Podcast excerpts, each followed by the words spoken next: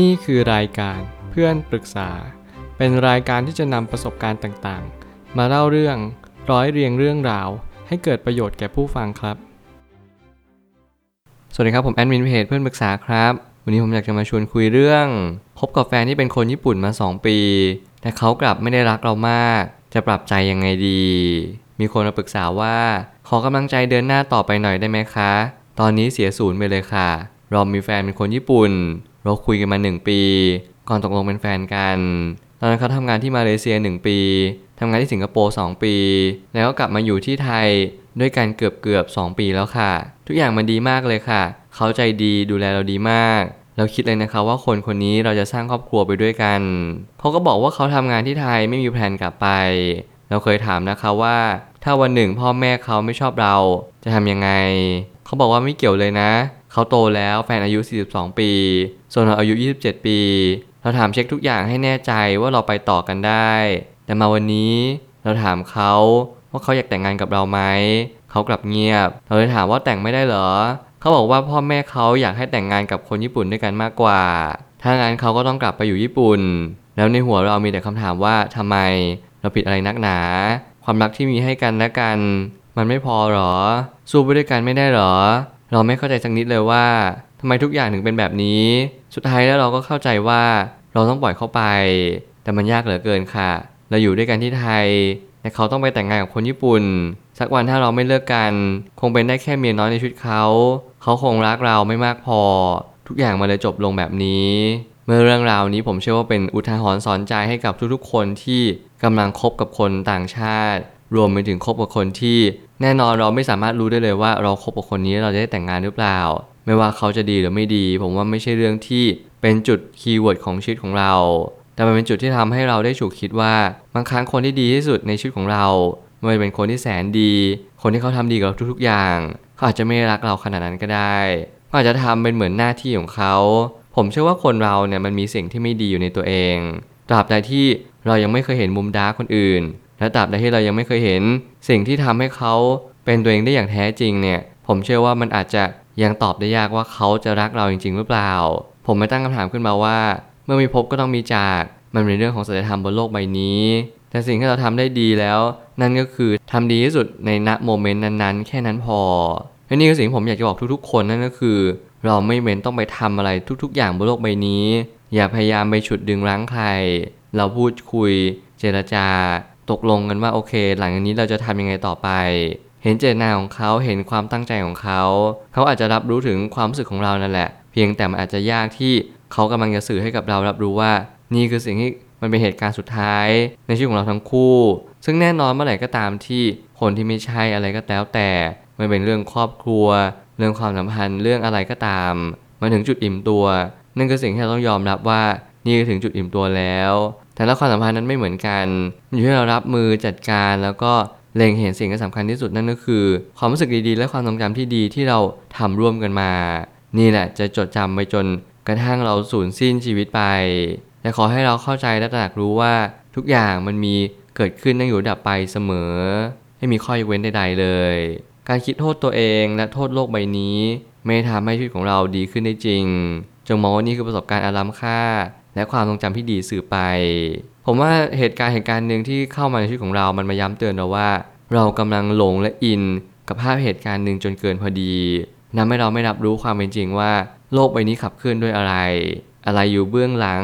ของความคิดของการกระทำของเราและคำพูดในแต่ละวันเราไม่มีทางรู้เลยว่าสิ่งนี้มันมีสัญญาณที่ชัดเจนมาตั้งแต่แรกเพียงเราเพิกเฉยมันผมเชื่อว่าคนที่ยังไม่อยากแต่งงานกับเราเขาแสดงออกชัดเจนอยู่แล้วว่าเขายังไม่อยากแต่งไม่ว่าอะไรจะเกิดขึ้นเขาจะเป็นคนต่างชาติเป็นผู้ชายประเภทใดก็ตามแต่สิ่งหนึ่งที่เราต้องชัดเจนนั่นที่สุดก็คือเขาไม่ได้อยากแต่งงานกับเราผมไม่สามารถบอกได้ว่าผู้ชายที่อยากแต่งงานกับผู้หญิงต้องเป็นผู้ชายแบบไหนแต่ผมกล้าบอกได้ว่าผู้ชายที่แต่งงานกับผู้หญิงคือเป็นผู้ชายที่พร้อมในทุกๆอย่างพร้อมในเรื่องของการรับภาระความรับผิดชอบในเรื่องของการเงิน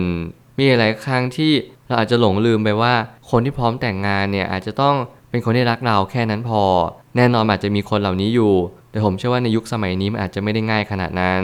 เราจึงต้องประเมินอะไรที่สูงกว่าเดิมอย่าประเมินต่ำกว่าเดิมอย่างเด็ดขาดเพื่อให้เราเล็งเห็นว่าโอกาสที่ทำให้เราได้แต่งงาน กับคนคนนี้เนี่ยมันมีเปอร์เซ็นต์สูงหรือเปล่าถ้าเกิดสมมติว่าเราต้องการแต่งงานจริงๆผมเชื่อว่าเราต้องโฟกัสไปเลยว่าอยากหาคู่ชีวิตที่อยู่ร่วมชายคาเดียวกันนี่ยังเป็นเหตุผลว่าเราก็ต้องเสาะแสวงหาคนเหล่านั้นด้วยใจจริงชีวิตไม่มีสมการตายตัวที่จะต้องคุยกันก่อน1ปีแล้วค่อยคบหากันอีก2ปีแล้วก็จึงแต่งงานกันคิดง่ายๆผู้ชายคนหนึ่งโสดมานานถึงอายุเท่านี้มันเป็นเพราะอะไรผมเชื่อว่าอายุผู้ชายเนี่ยมันมีส่วนที่ทำให้เราต้องประเมินว่าคนอายุ40อัพเนี่ยเขาต้องการแต่งงานจริงๆหรือเปล่าความรู้สึกนี้เขาไม่เคยเกิดขึ้นมาเลยตั้งแต่30ปีเลยเหรอเราต้องถามอย่างแน่วแน่และมั่นคงว่าคนคนหนึ่งถ้าเกิดอยากแต่งงานทำไมเขาถึงปล่อยเวลาเป็น10ปีเขาไม่เจอคนที่ใช่เลยเหรอระหว่าง42ปีที่เขาใช้ชีวิตมาเขาผ่านใครมาบ้างเขาพบเจอผู้คนมากมายแค่ไหนและเขาได้เคยลงใจหรือลงหลักปักฐานกับใครบ้างหรือเปล่าสิ่งนี้เป็นสิ่งที่ทำให้เราได้กลับไปสู่อดีตของเขาอีกครั้งหนึ่งเช็คปมปัญหาชีวิตเช็คความคิดของเขาว่าเขาเนี่ยพร้อมจะเริ่มต้นใหม่อยากจะมีครอบครัวจริงๆไหมอยากมีลูกบ้างหรือเปล่าสิ่งนี้มันกลับย้ำเตือนเราว่านี่คือโอกาสทั้งหมดเลยที่มีความเป็นไปได้สูงว่าเขาอยากแต่งงานกับเรา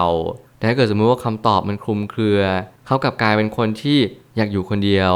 เขามองว่าการมีลูกมีครอบครัวเป็นภาระนี่แหละอาจจะเป็นสัญญาณที่อันตรายสำหรับคนที่ต้องการอยากแต่งงานเมื่อไหร่ก็ตามให้เราเข้าใจแบบนี้เราต้องปรับเปลี่ยนแผนอย่างเร่งด่วนอย่าพยายามทู่ซี้ดึงดันไปต่อเพราะมันยากจริงๆที่เราจะรักใครสักคนหนึ่งที่เขาดีแสนดีแต่ยังไงแล้วเขาก็ไม่ตอบโจทย์ชีวิตในระยะยาวของเราเราต้องสังเกตให้ดีๆอย่าเอาแบบแผนหรือว่าสมการในความรักมาตัดสินในเรื่องของการแต่งงานอย่างเด็ดขาดเช็คเป้าหมายของตัวเองและเดินตามนั้นหากเราลองคิดทบทวนอย่างละเอียดถี่ถ้วนทุกคนจะมีเหตุผลในการใช้ชีวิตทั้งหมดทั้งสิ้นเราสิ่งนั้นเป็นชุดความรู้เพิ่มเนินต่อไปสังเกตให้มากเข้าไว้ในตอนคบหากัน